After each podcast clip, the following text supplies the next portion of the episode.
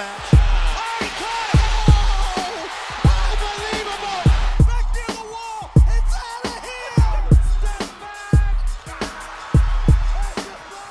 back. All right, boys. Well, welcome back to another episode of The Sportsman. I am Big Ticket. I am joined as always by Joey Cold Cuts and now Mikey V. Bear Down That's- Cuz. Beautiful thing. Check out Gentlemen, Bonjour gentlemen. Sports, by the way, if you haven't Oh. already. One of the greatest interviews I've ever Wow. seen. in my life. Oui, For his oui, oui, oui. appearances.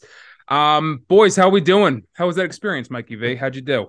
It was really nice. Um, we had actually, it was actually kind of being set up for for months, and then it kind of just died off. And then they hit me up and asked if I wanted to come on, and they they're right in the city, so I was a short Uber ride away. Jumped in a jumped in an Uber and went in there, and it was it was very good. They I tell you what, they did their homework. They knew like everything about everything. They asked about Cutsy, they asked about only subs, they asked about Mikey Mulligans. I mean, they really did their homework. These people, I got to tip my cap to Bonjour Sports. I mean, they have like a whole library of sporting, like live talk sports shows that lives in Amazon Prime that I don't think many people know about. Like they're running a full studio operation there around the clock, live sports talk shows, and I just don't think people are aware of it. So, you know, I'm hoping to bring a little bit more awareness and then you know, hopefully I could parlay that into, you know, why don't you help the kid out a little bit and set me up with a little part-time gig over there? I could, I could. Are you going to be I a regular on that? I don't know. I don't know. I know they liked me. Uh, I tell you what, you looked awfully comfortable. good. You looked awfully comfortable. You looked I, well, awfully I mean, that's my man. Wheelhouse. looked- it was Talking good. sports, it really is. Talking sports is my wheelhouse. It has been for a while, and you know I enjoy it, and that's why I'm here with you, fine gentlemen. That's what it's all about. And you know what? No one deserves it more. Bob was saying at some point yesterday, he goes, Let's Mikey V go on to be like a head reporter and like big ESPN guy and be more famous than all of us, which I would love to see. I don't know if I want to do ESPN though, man. ESPN is like I I, I don't know. Oh, I don't come know. I'm not Careful what you say. I'm not going to say anything bad about ESPN. I'm not saying anything bad. I just I I don't know about ESPN. I just think You're it's like- telling me if Bristol comes calling, you're not you're not reviewing that. You're not taking that that no, that I sit mean, down. no, I'm not saying that. I'm not saying that. I'm just saying I think the Amazon thing is pretty cool. I think it's pretty cool. I think it's different. Um, but yeah, I mean, ESPN obviously is is the is the you know the pinnacle. I would Right. say, I guess, because that's you know where the where the legends live. Schefter and Chris Berman and Keith Jackson and you know uh, Stuart Scott right, may rest in peace and Scott Scotty Van Pelt and all those guys. But um, yeah, I, I don't know. Just you know, just doing you know, just doing what I could do. That's I'll, all. I'll tell you what though, Amazon. I think this was their first year with Thursday night football, and Yes. they they they're like pre-game, everything leading up to it. They do this thing where they go to this, whatever they're playing in Kansas City. They show up to Kansas City days before, and they show you what the team's up to 36 hours before, 24 hours before. Their whole pre-game and the way their production value of those Thursday night games, albeit they weren't great games, but their production value was through the roof. Games. Was through the roof though. They did a great job. Their first year doing football, I thought they did a fantastic job. Yeah, I they did a good job with They had Al a nice crew. They had a nice crew. I thought. I thought. Al I Michaels, actually yeah. liked Sherman. I liked Sherman and uh and uh Whitworth and um who was the other guy they had? The quarterback from Harvard that's played everywhere. Um Ryan kid with the- Fitzpatrick. Fitzpatrick. Oh, yeah. yeah. And didn't they have Tony Gonzalez? I think they had They Gonzo and Fitzpatrick and Whitworth and and uh, Sherman, and I thought they worked well together. I thought they were pretty good. I thought they were a pretty good crew. I did. I just the thing I can't get over is Herbstreit was the was the Thursday night guy, right? hmm That's right. With uh with Al Michaels, right? Al Al Michaels. Michaels. Yeah. Al Michaels is tremendous. The problem I had is that Herbstreit to me forever and will always be a college announcer. And he's the best play. I, I think he's the best color college announcer there is right I now. like Joe Klatt. I just couldn't get I, I couldn't get into him. He kept talking like all his references were about where the guys played in college and when they were in college, which I that's his comfort zone. So I totally get that. I just couldn't like I just didn't think it translated. I love Kirk. I'm a huge Kirk Herbstreit guy. I love him. I think he's fantastic. I love College Game Days, like my favorite show that ESPN think- runs. Yeah, it is. That's my favorite show by far that ESPN runs. Do you Not think he's close. better than uh, Joe Klatt? Because I really like Joe. I Klatt. do. I think Herbstreit's the best in the game. I Really? think Herb. Yeah, I think her in college. Yeah, I think Herbstreit is the best. I think Chris Fowler, and when they took Fowler off of game day, I hated that. And there's nothing wrong with Rece Davis, but Chris Fowler on college game day with with Herbstreit and with Lee Corso when Lee Corso still had all his marbles because now I feel bad for him, man. Like he's like, listen, he's not well. Yeah. Like you could tell, like, and it's that it's not even like funny. Like he's legitimately, you know, he had a stroke. I believe he had a stroke, and like he's just not been the same. It- it's kind of sad to watch, but I think Herbstreit is is the best and he, the best since I would say um the the gentleman who calls uh, Brent Musburger. Brent I think Musburger. Brent Musburger, Keith Jackson, and now Kirk Herbstreit. That's like my kind of like if I had to do like a Mount Rushmore, those would be my college guys: Jackson, Musburger, Herbstreit, and then I love Fowler. I think Fowler's fucking awesome. I really agree. do, and his Instagram is a great follow. Also, he does tremendous shit on there. There's nothing wrong with Rece Davis. It was just a, it was an impossible act to follow. It was an Impossible. impossible one to follow. I agree. I I, agree. like Oh, Reese why- Davis. Nothing against him. No, it's fine. You know who I think is wildly overrated and keeps getting gigs in the NFL all over is Booger McFarland. That guy, I don't think know. they I think they toned him down though, Joe. I think I think people I think they got enough like bad feedback and they they kind of like they kind of quelled him a little bit because yeah, he was bad. It was not good, and he did seem like a bad guy, but it just didn't have the sauce. It's just like No. it's noticeable, you know. But He's better than I think my- Aqib Talib. Aqib Talib is one of the Oh, all-time worst. he's- worse. Well, Booger Booger's thing was like he just he stated the most obvious facts. Like he's like he's like, you know, if they don't score a touchdown here, they're still going to be down seven points. Yes, thank you, thank you, Booger. Yes, yes, that is, that is accurate. He was Like, the Tim he- McCarver of football. he turned into a meme like like thanks booger became a thing like now my friends in in group text like if somebody states something overly obvious the reply text is thanks booger like that's that's really it's bad he turned into a meme but joe i agree he was and when they had him in the loft chair on monday night football like, Oh. like darth vader in Yes, the, like the, so, the loft so chair. that was sick just hovering over the crowd incredible All right, boys. Well, while we're on the topic of football, why don't we get into our uh, our first thing on the top of the ballot here? We got Lamar Jackson requesting a trade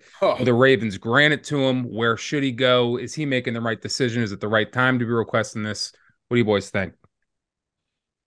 I, I I'm going to start off with this. I think this is listen. Lamar Jackson deserves to get paid. There's no question about it. But like, the bottom line is this guy has missed the plot because he and his mom are doing his managerial fees for him, and I, I can't help but think that if he had hired like a top end agency to like represent him, that he might be better off or in a better position than where he is now. I, I to me, I think he's gone about it the wrong way.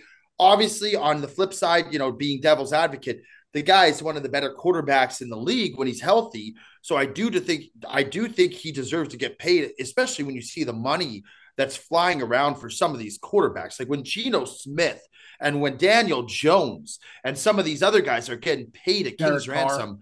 Derek Carr, like even Ryan Tannehill. I mean, I know that's an older contract, but like he deserves to get paid. But you just ha- can't help but think that maybe if he had like a proper representation instead of him and his mom doing it, it might he might be better off for where. I that's the only thing I would say. But I mean, geez, he seems like a good guy. You really hope it doesn't get screwed by this whole thing. And the Ravens, I mean, the Ravens have got to see with Huntley last year. They couldn't they couldn't throw a pass. Bear, I had Mark Andrews in my fantasy.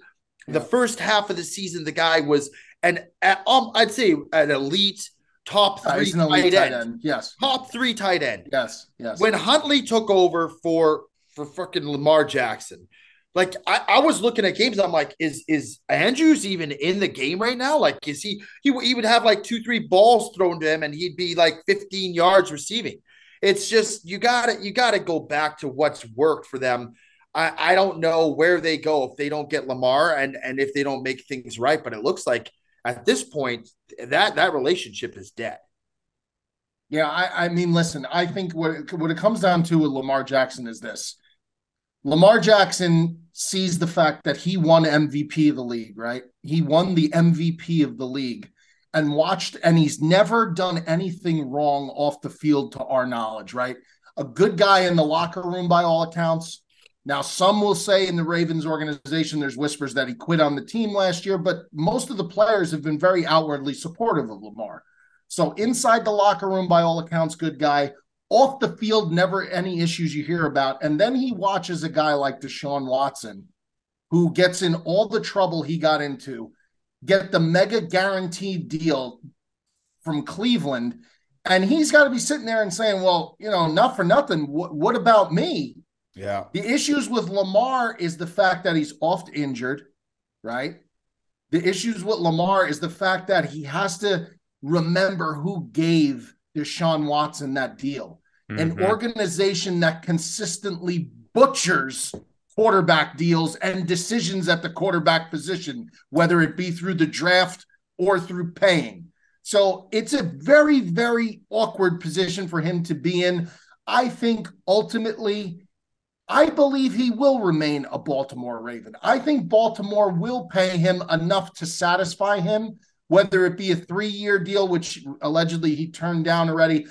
And now you're hearing rumblings that he's not asking for a fully uh, guaranteed deal and that Mhm. that was all not necessarily 100% accurate. I think he remains in Baltimore.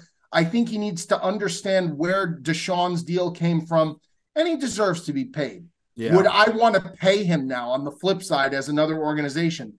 Not that type of guaranteed money. I just wouldn't because I'm too concerned about the injury. The injury concern, if he continues to play the style of football he plays, he's open to injury. And I just don't know how long he could sustain that level of success. Flip side also, Ravens need to help the guy out. Correct. I mean, the guy has not had any legitimate weapons outside of Mark Andrews. Good running backs, but they were all hurt. And then Hollywood Brown was the best receiver the guy ever had. And Hollywood Brown is not there, and he's not that good anyway. So uh, they Yeah. need to help him out. Bateman's not bad, but he got hurt too. Bateman's not a bad receiver. Rashod but- Bateman's an up and coming talent. Yeah, but he is. But uh, you know, the thing with Lamar Jackson that I don't, it, it- what I it makes me think of the Dak Prescott story even more than the Deshaun thing, where you're seeing this swell of fans almost bullying front offices into paying guys. And and the Ravens so far are not buckling. They're not buckling, and and you can point out to all the reasons that Mikey V just did, especially the injuries. But it- it's kind of it's kind of not right what they're doing because now now the Cowboys are strapped with Dak Prescott, and not only does he have bad, awful uh, injury problems, but he, he's not all that everyone was making him out to be. He's And I an can- MVP. He's got an MVP, but he's not. He's no, not, he does. He doesn't. He he doesn't have an Dak. MVP, but Right. Lamar has an MVP. yes. And, and these guys just it's just not it, I, I see where the front office- office is coming from and it's just not I, I don't i'm glad that they haven't buckled to the the bullying that's going on in the press and with the fans and even we come on these shows and say lamar's got to get paid and i agree with that but i'm glad that they have not stuck by that but at the same And- time they haven't come with any contingency plans Yeah. And And for the, instead, they and for the- tyler huntley And for the Dak defenders out there that are going to say, well, you know, he was on pace to have an MVP season when he had that horrific uh, ankle injury. right Don't tell me that because Carson Wentz was on pace to have an MVP season when he had a bad ACL tear injury and he was never the same ever again. And I'm not saying that Dak is never, but that doesn't mean anything. That doesn't mean anything that you are on pace. A lot of guys have been on pace to do a lot of things in this league. So you can't use that as an argument either. But I agree. I I hate to say it because it's like you know, it, it, seems cliche and, and and maybe a little bit hard, but like when you're making that kind of money, when you're that high, like that significantly highly paid compared to the rest of the team, it's kind of like what have you done for me lately? Because if a team is going to commit that much money to you. You don't look and say, oh, well, two, three years ago, he had an MVP like season. You want results now, which is why you're strapping this guy to your payroll and committing the basically the whole team to this guy's success. Um, I think the thing with the Dallas um, Cowboys is a little bit different too, Tick, because you know I could kind of almost understand more from Jerry Jones's side why they were hesitant to pay him so much because they had already sent a boatload of money to Ezekiel Elliott. So like you look Yeah, at the Ravens payroll, and they don't have nearly anyone Yeah. who's yeah who's making the most money on the on on the Baltimore Ravens. I couldn't even tell you. I Uh, just paid Roquan Smith a hundred million dollars, which is Well, but that just happened. I didn't want the Bears to do. So But I'm saying God that just that. just happened this year. But I'm saying you look at it, it's like yes, no, you're Lamar's, right. Lamar Right. was talking with the Ravens this entire season coming up. Yep. They were in contract negotiations. So it's like where you know they got to have a lot more money and salary cap, you would think, to be able to find a deal that would make him happy. But ultimately, like you said, Bear Down, he seems like a good guy. He seems like a guy that you Yeah. want to be successful and and and and be able to get paid out because a guy like that, you know, with the quarterbacks in this league, you, you might get one big, big payout, and then that's it. And that's what you rest your laurels on. And if you don't get that with his injuries and everything like that, and I mean, you, you might be looking long term and saying, like, what could have been? I think not negotiating with an agent is a major mistake. And I understand that he feels that he's intelligent enough and capable enough to do it. And I know players have done it, and I'm not doubting that whatsoever. My whole thing is like just bite the bullet, pay the agent the 4%, 8% commission, whatever he's going to get off your deal, and not have to worry about it and have a smoother line of communication with ownership. I mean, if guys, if guys that make a hell of a lot less money then Lamar Jackson could have representation in their respective arenas. You know exactly what I'm talking about. If those guys can have agents representing them, don't tell me that Lamar Jackson can't have an agent representing him and just bite the bullet, Yeah. swallow the 5%, cause 10%, and It's worth it. And here's the other it. Here's the other it. thing, right? Like if you have someone representing you, you can let them be the bad guy.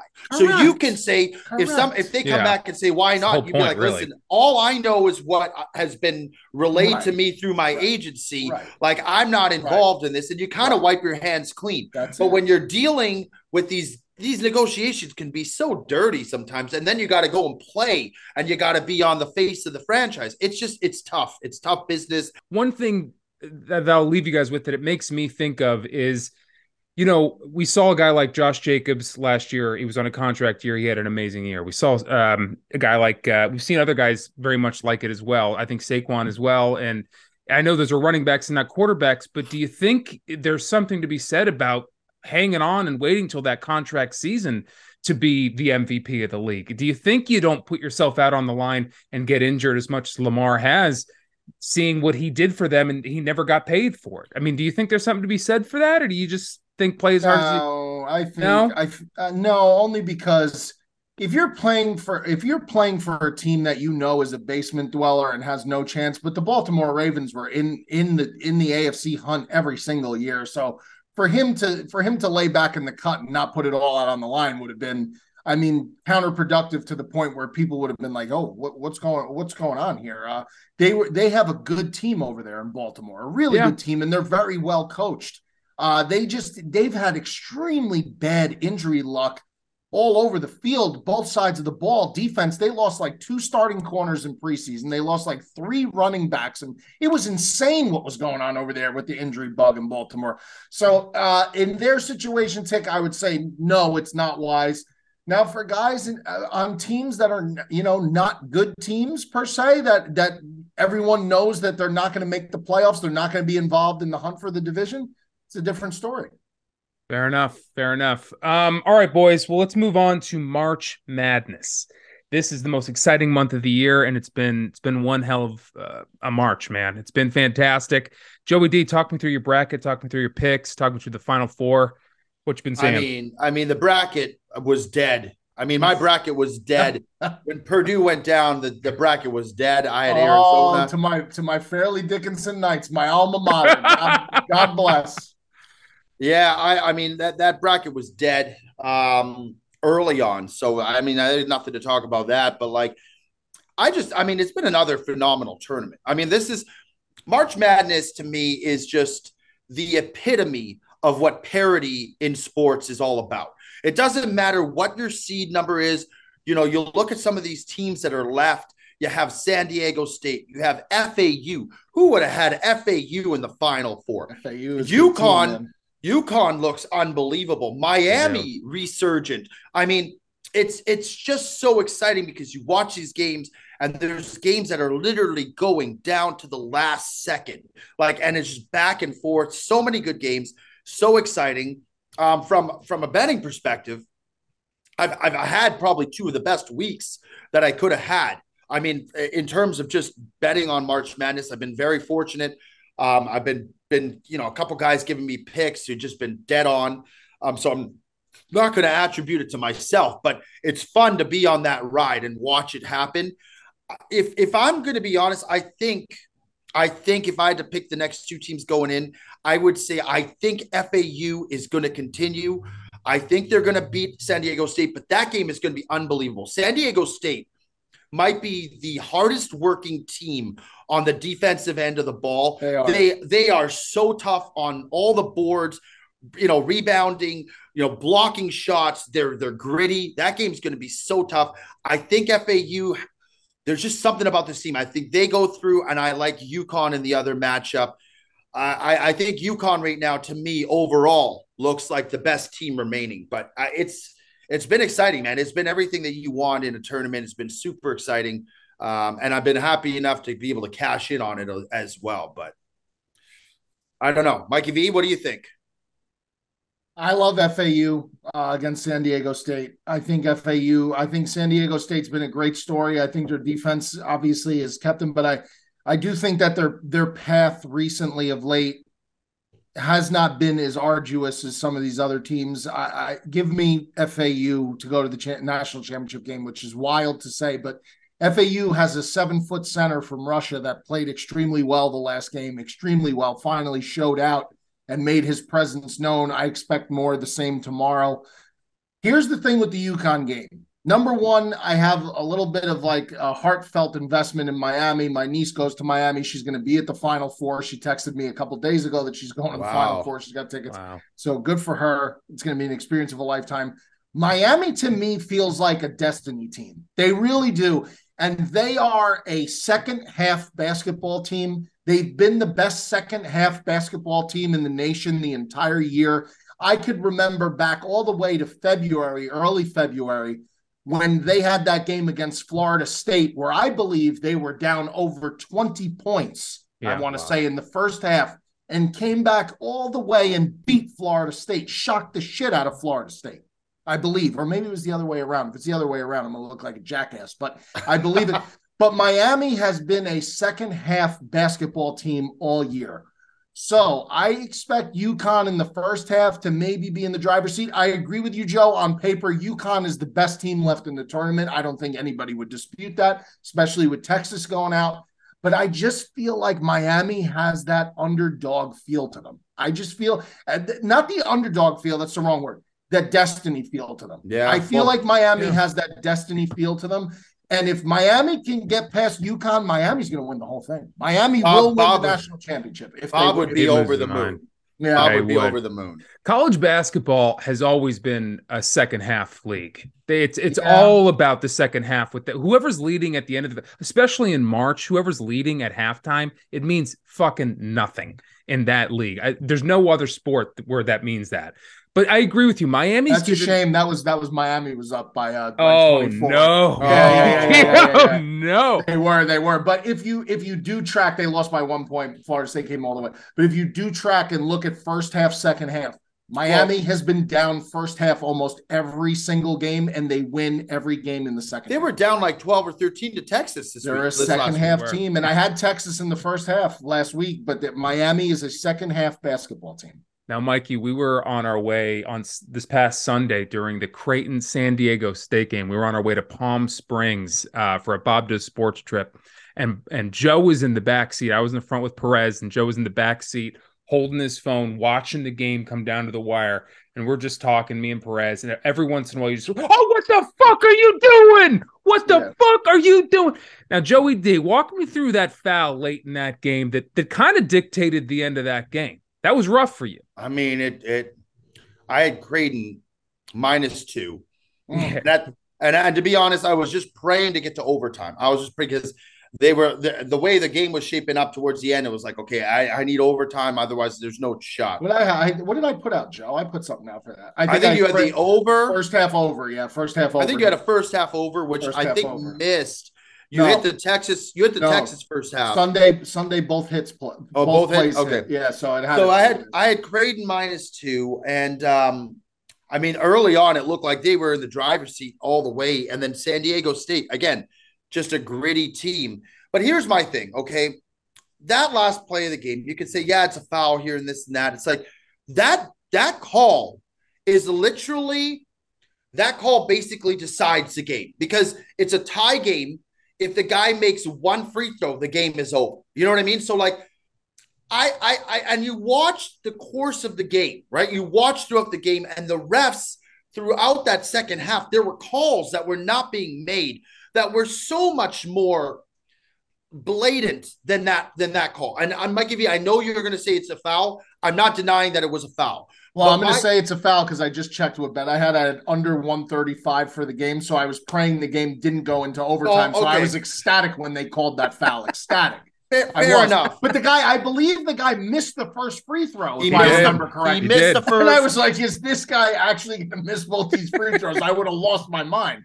But He yeah, missed the first, but here's my here's just my my issue is that with any refing in any sport, right?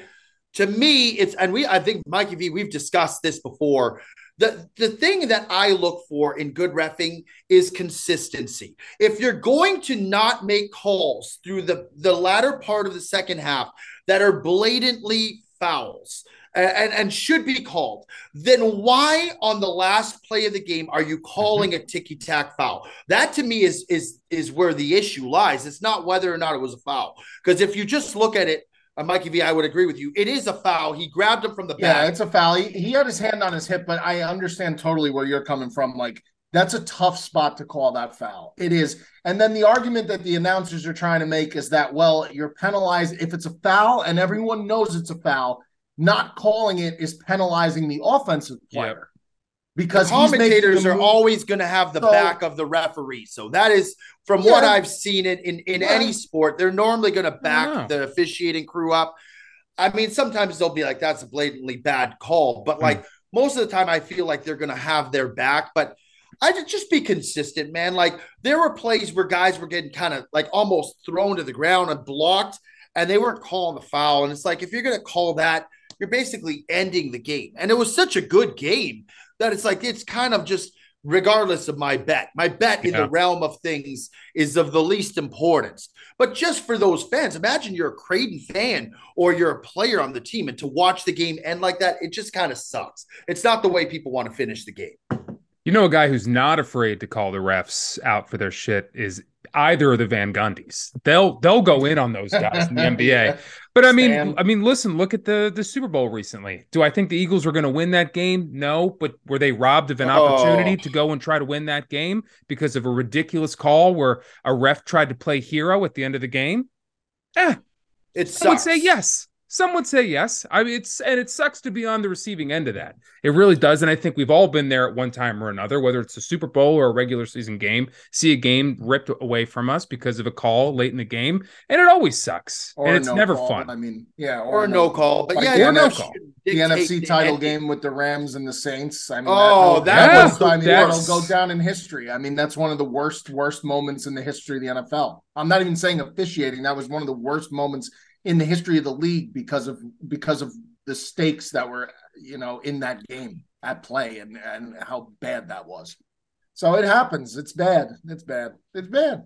the Bad, but that's best the human officiated element. game the best game when when the officials are on is when you don't even notice that they're out there Correct. Yeah, Correct.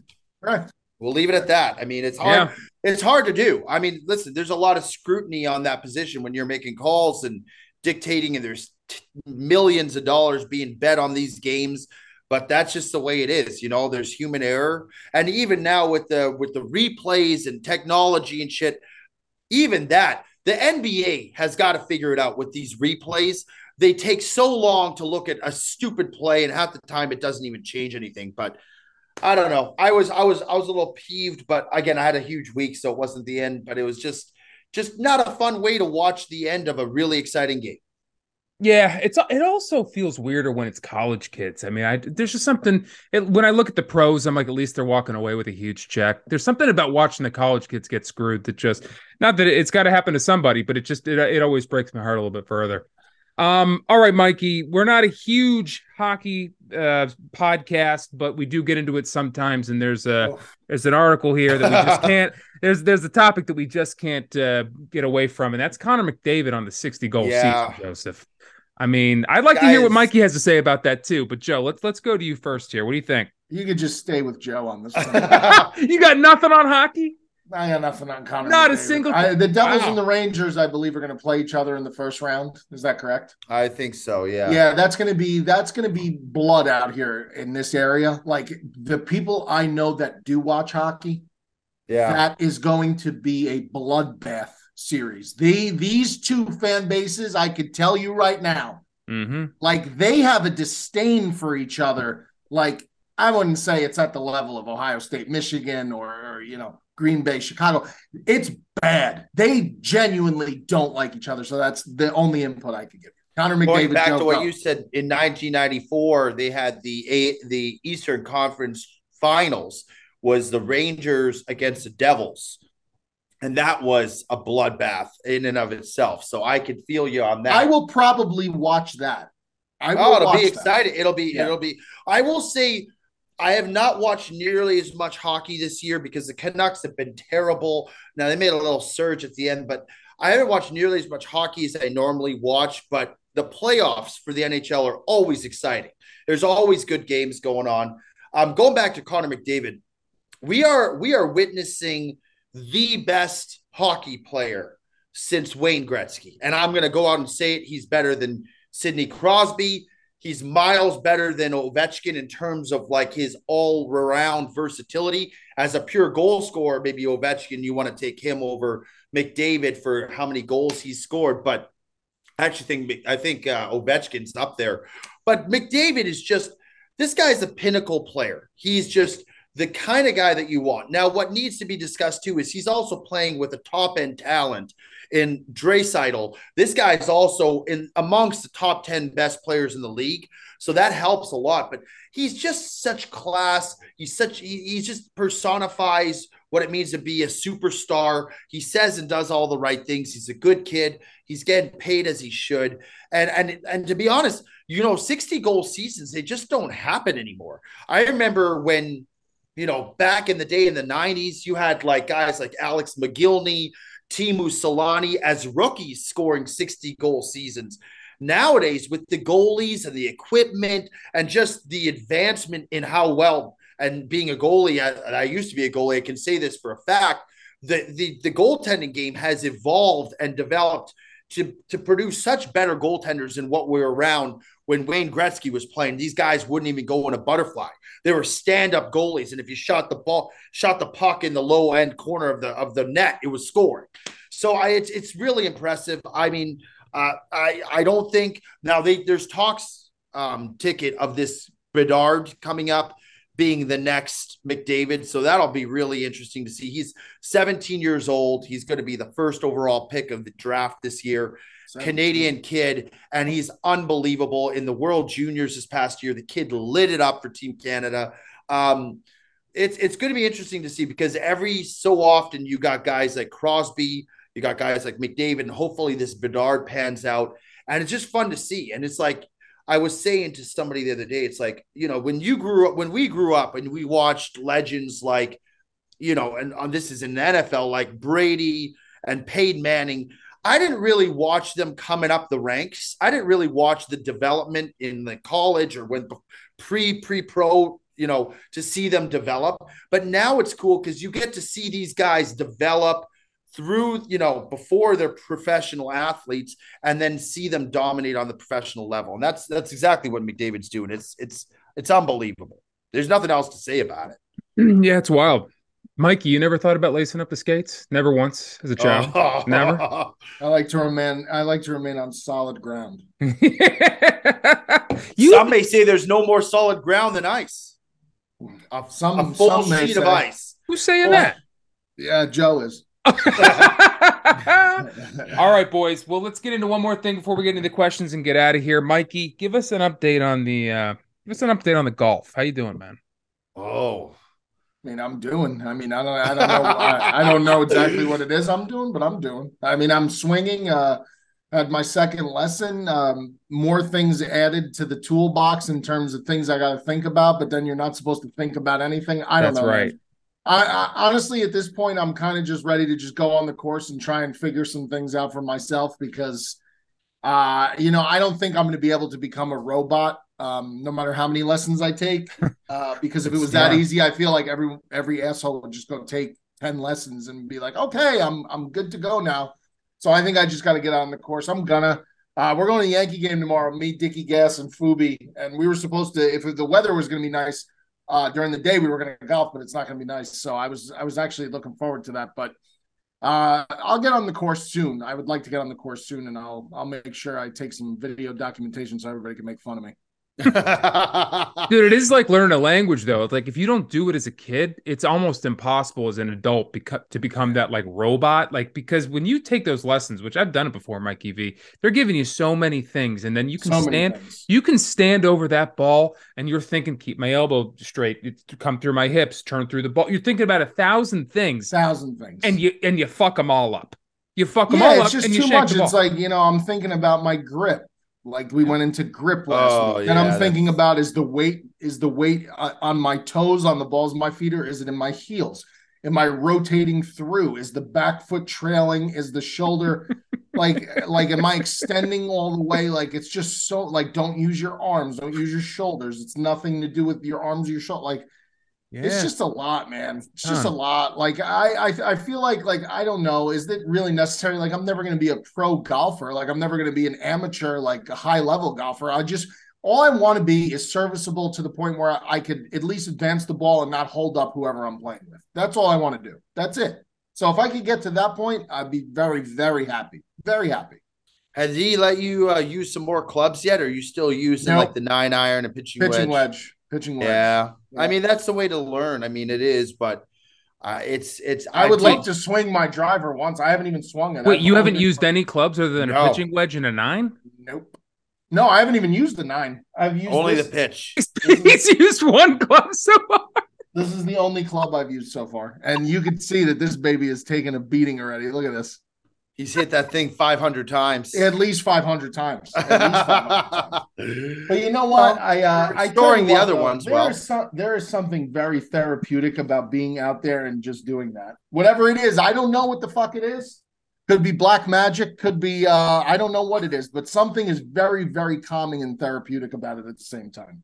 Mikey, I- when you're when you're at the driving range, are you hitting off grass or off of mats? Off of mat, off of mat. yeah, right see, now. that's a Yeah. whole nother feel too. When Right. you get on the course and you take a divot and the ground disintegrates underneath you, that that changes the whole feel as well. I tell you what, I think I'm going to enjoy that a lot more because I've been noticing on the mat, like no matter what shoes I wear, um, my shoes do not rotate on the mat at all, and it Yeah. like I feel like I'm stuck to the ground, and I hate that feeling. Like I'm not Yeah. able to rotate as well. Like I want to be on the grass to at least get a little movement, but And I Who tell you why you got to rotate, Mikey. I tell you why you got to rotate, not for a better golf swing, but I'm a guy who's got a bad back as well. I, I think you do. You Yeah. got to rotate just to protect that thing because if you stay Yeah. stationary, you're gonna you're gonna Yeah. hurt yourself, and I have. I've been in a very good stretching back rolling routine. Good, very good, very good. I Good. need that's to be. huge. I need to be. Sure is. Um, all right, boys, let's move on to some viewer questions. First question comes in from Matta two four eight zero, and this one's for Mikey V. How do you have time in a day to keep up so well with sports? I'm a family man working full time, and I admire the hustle. Uh, I don't have time. I don't. I, I'm a firm believer in the time that you have is the time you make. If you're not going to make the time to do things that you want to do, if it's not worth your time, you'll never have the time. It's got to be worth your time. So, like for instance, a typical day for me, uh, I'll wake up at 5:30 in the morning. I'll go to the gym. Do I want to go to the gym? Absolutely fucking not. I don't want to go. Absolutely not. But I feel like I'm obligated to go. Number one, I have a horrible fear of dying very young because I heard tall people, the taller you are, the shorter your life expectancy is. I think that's a scientific fact. So I'm, I'm definitely afraid of that.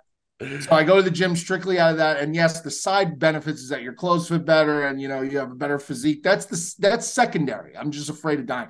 So I make time for that. 5:30 gym. In to punch the clock at work at 7:45, 7:30 in the morning then all day at work come home probably around 4.30 and as soon as i walk in the house the two kids are all over me i get a window from about 8 p.m at night when the kids are finally tucked in and asleep till about 10 30 11 so i get about two and a half three hours and i try to just consume as much as i could possibly consume in that two and a half three hour time period now obviously on the weekends is my sports time especially during the fall but again it's tough when you have a family it only gets tougher because And my kids are still little. So if this guy's got kids that are like playing sports and shit, it gets so much more difficult. So I would just say you just got to carve out time when you can. If that means you got to get your ass out of bed two hours earlier than you want to, unfortunately, brother, that's what you got to do. Sucks. It absolutely sucks. The sucks. other thing too is not everybody's doing sports podcasts and go, That's doing true too. Like, how much do you need to know, really? You know what I mean? Like, you could be a casual fan. I still, you know, I, I,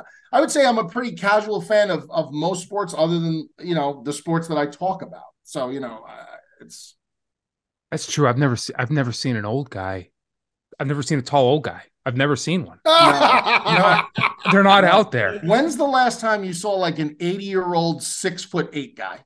Haven't. I, I haven't, Mikey. can't- Right, you you. haven't. Every guy you see who's like 90 is like five foot seven. Mikey V's going to be the first in that territory. Oh, I hope I'm the Yes, he first will. six foot seven centurion would be great. yes, he will. Oh, um, all right. Next question comes from Bradley Sanford, 6231. I don't know if I should be reading the numbers. Uh, best sports moments that you saw live, preferably in person, but watching live on TV works. Joe, let's let's go to you first. Um, I'm gonna go with uh, uh, a Packers moment when I went to Dallas, Texas. They were in the divisional round of the playoffs against the Cowboys. That was the year that we were talking about. Dak balled out that year. The Cowboys were heavily favored, and it was coming down to the wire. And Aaron Rodgers threw probably one of the best balls I've ever seen to Jared Cook on the sidelines. He was somehow able to keep his toes in. They had a 57 yard field goal attempt to win the game with Crosby, and somehow it looked like it was going to miss. And they won that game. I got to go on the field post game. Um, it was unbelievable. Watching your team win in a in an in a playoff environment is one of the coolest things that I could ever say. So that'd be probably the first one.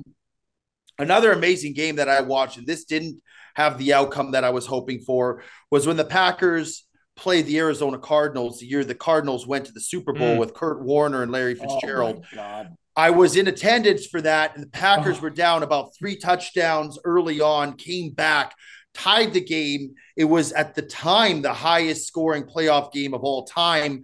Went into overtime. Aaron Rodgers got sacked. Uh, a fucking terribly missed call where he got face masked. They didn't call it, and they took a scoop and score for the to the house.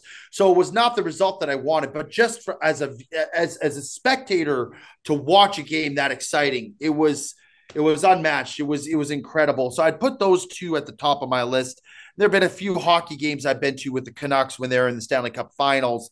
Game five against the Sta- uh, the the Boston Bruins, they won an epic game. That was amazing.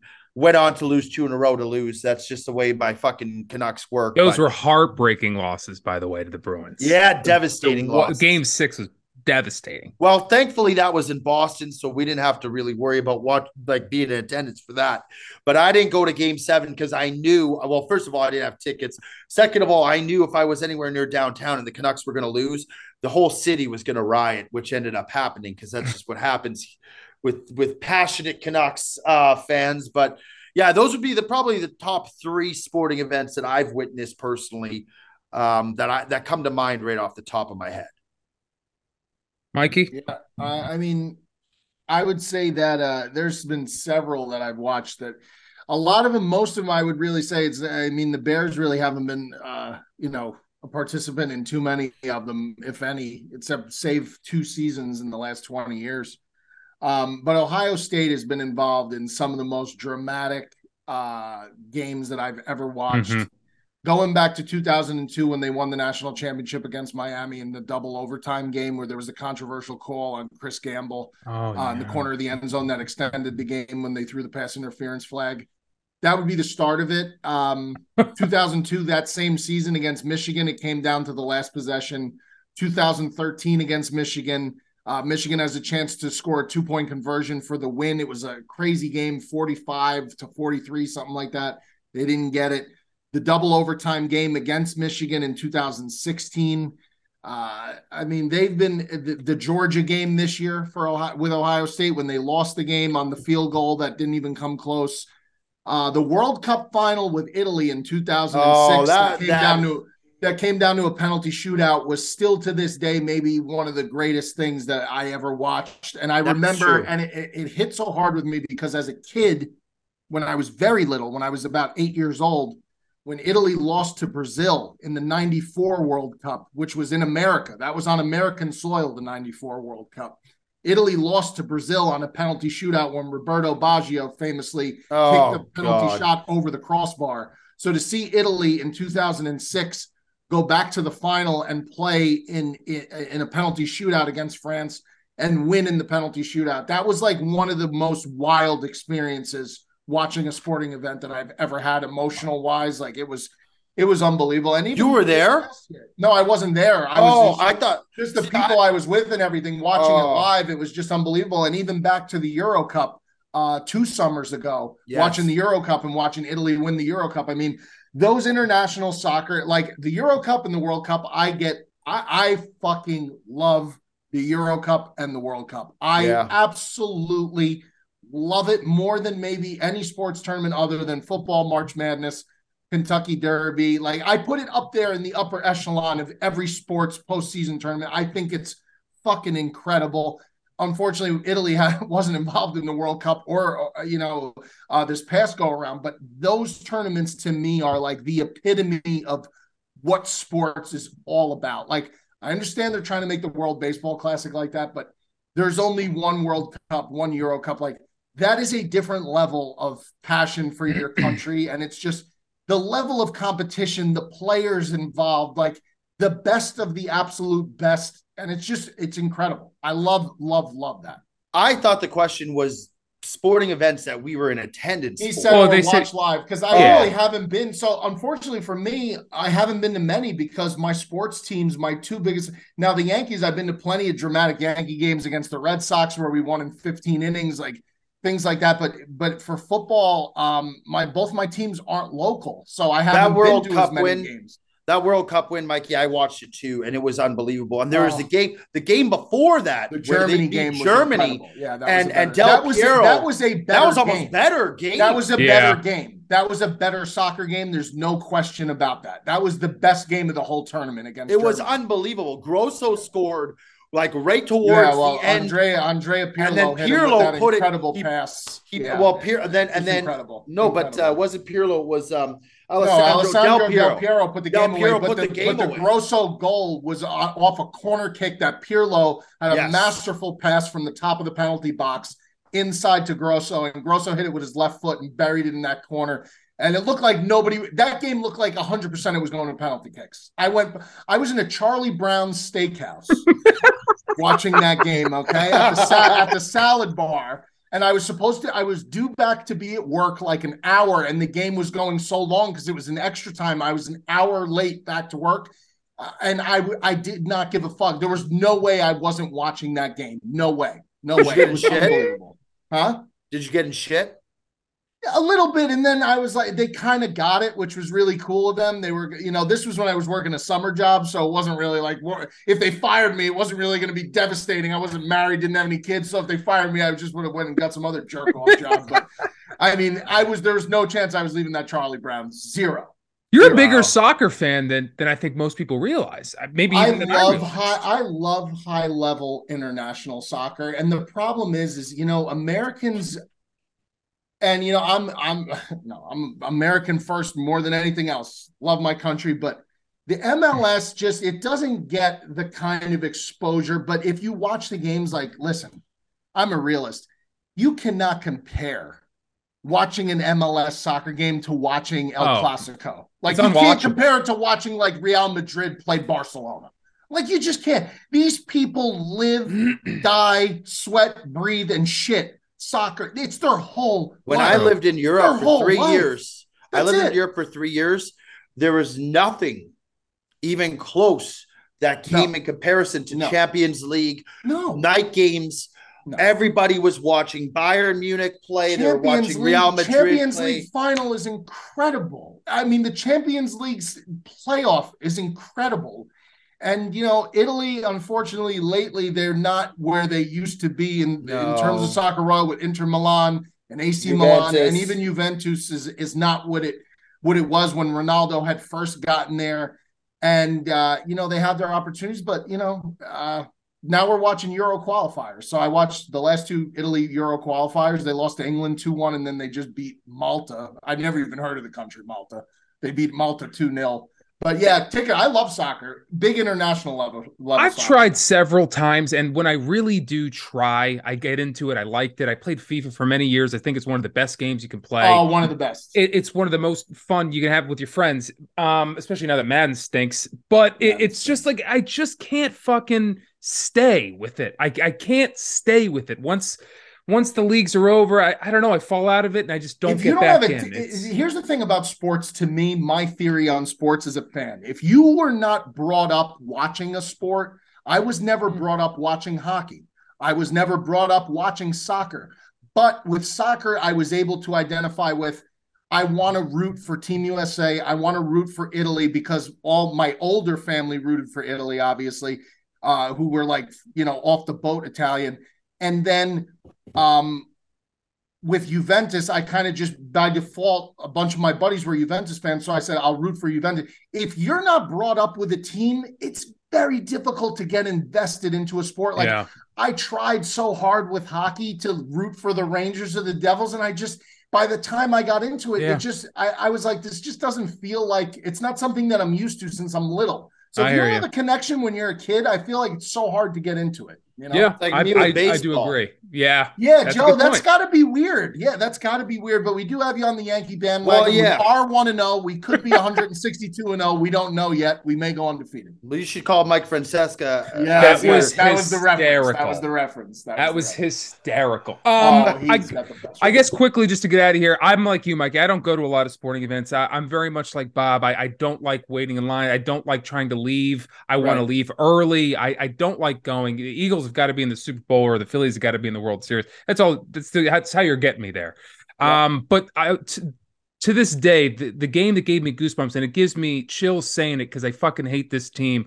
But one of the most exciting experiences I've ever had watching a game of any kind was still to this day when Eli Manning came back and beat the Patriots that year. And and the way he, you know, people remember the catch that David Tyree had, but the way that Eli Manning scrambled Oh, for like eight to ten seconds and then got away from like two sacks and heaved it up there and and then they went down to finish it off. I mean, that was just so I tell you what, you got to ask yourself in today's NFL if that play would have ever really happened, or would they have blown that play dead when Oh. he was almost wrapped up and sacked?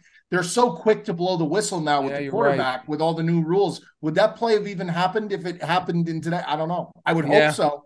But that That's was a, point. miraculous play. Miraculous play. It- David Tyree, by the way, Montclair, New Jersey native. David and was out of the league then very next year. Yes, that's correct. Yeah. yeah, yeah. um, all right, we'll move through it. Let's just do two more. Uh the next one, does Ticket post his picks anywhere? No. I used oh, I used to, and Oh. I used to, and yeah, I was. you used to with the cigars. All the I was time. that's that's exactly right, Mikey. Yeah, and I, yeah, I remember I quickly, well. I quickly realized it was more. streak and he deleted his account. I deleted everything. I deleted everything. It was atrocious, It's hard, bro. It's and I. I realized it was more about the cigars for me than even the picks. I, I I hated losing people money, especially when, yeah, I just wasn't very good at it. Um, but so let's move on to the last one here, and let's get you boys out of here. Um, question for the pod: Do the boys get competitive when it comes to international sporting sporting events? With Joe being Canadian, a fellow Canadian living in Spain, love the content, boys. I don't think we've really had any situations where, like, I mean, aside from Team USA and Team Canada playing in the World Juniors or like in hockey, there's never been really any situation where it's like it's been an issue where we've had to be competitive against each other, you know? So, like, I I would say no. I would like to think that like Canada's not really ever really competitive anything. Like this was the first year in World Cup that they were in part of They had a that. good And run. I, it was nice to see that they were there. And to be honest, the first game against Belgium, they actually looked like the better team for a majority of that game. But we're really not, aside from hockey, competitive on a world stage, like in baseball or anything else, to where we would go up against Team USA and it would be an issue where we would be going back and forth. So I can't say yes to that answer because it's really never happened. Yeah, true. All right. I said that was the last one, but I just read another one. I, want to get it out of here. I want to hear because I'm curious about the answer too. That was Jace Bradley. This one's James Bailey. I've listened to every episode of the Sportsman, BDS, and Bear Down, but can't Wow. figure out how Bear Down became a Bears fan. I think it has something to do with his dad and commentating, but as a dude born and raised in Chicago, I got to know. Yeah, my uh my dad my dad's been a Bears fan uh since you know forever. He was a big uh Dick Butkus, Gale Sayers, Walter Payton, Mike Ditka, like that was his wheelhouse growing up. Like those were his guys. Like he watched Ditka, like not Ditka the coach, Ditka the tight end, like Hall of Fame tight end player Yeah. uh, before he went to Dallas. So that was my dad's era. Like that was the guys he grew up watching, and and when I, that was it. That was passed down to me. You know, unfortunately in some ways, but fortunate because it is a cool thing. At the end of the, even though you know it's it's more hardship than anything. It is. I do like being a fan of a team. You know, not just being like a typical. Oh, you're a Giant fan? No, I'm not. a Bears fan. But yeah, everyone automatically just thinks I'm from Chicago. That's not the case because of my dad. So he's actually right, whoever that was. Was, was was anyone involved in commentating that you know? No, No. Okay, that's what he mentioned. But me, me, that's it. oh, okay. All right, boys. Well, that's another episode. That, yeah. Well, fair enough. Fair enough. And we look forward to seeing you on Bonjour TV more, Bear Down. Ah, bonjour. Bonjour. Um. All right, boys. Au Another good revoir. one. Mon Uh, chéri. Arrivederci. Mom, Um, Bernard, you got to learn some French. There. Uh, that's another episode of the Sportsman Boys. Fun as always. Can't beat uh, sitting around talking sports for for an hour, man. Yeah, Go Joe. like, subscribe, comment, uh, join the YouTube page, join the Instagram page. It was great to see after Mikey V came on for the first episode with us. Those numbers started started going up. We want to keep seeing those numbers go up. Right. Come join us for a ride. Join, like, comment, subscribe. We love you. We love you. That's another edition of the Sportsman. I'm Big Ticket. That's Joey Coldcuts, and that is Mikey Bear Down Cuz. See you next week.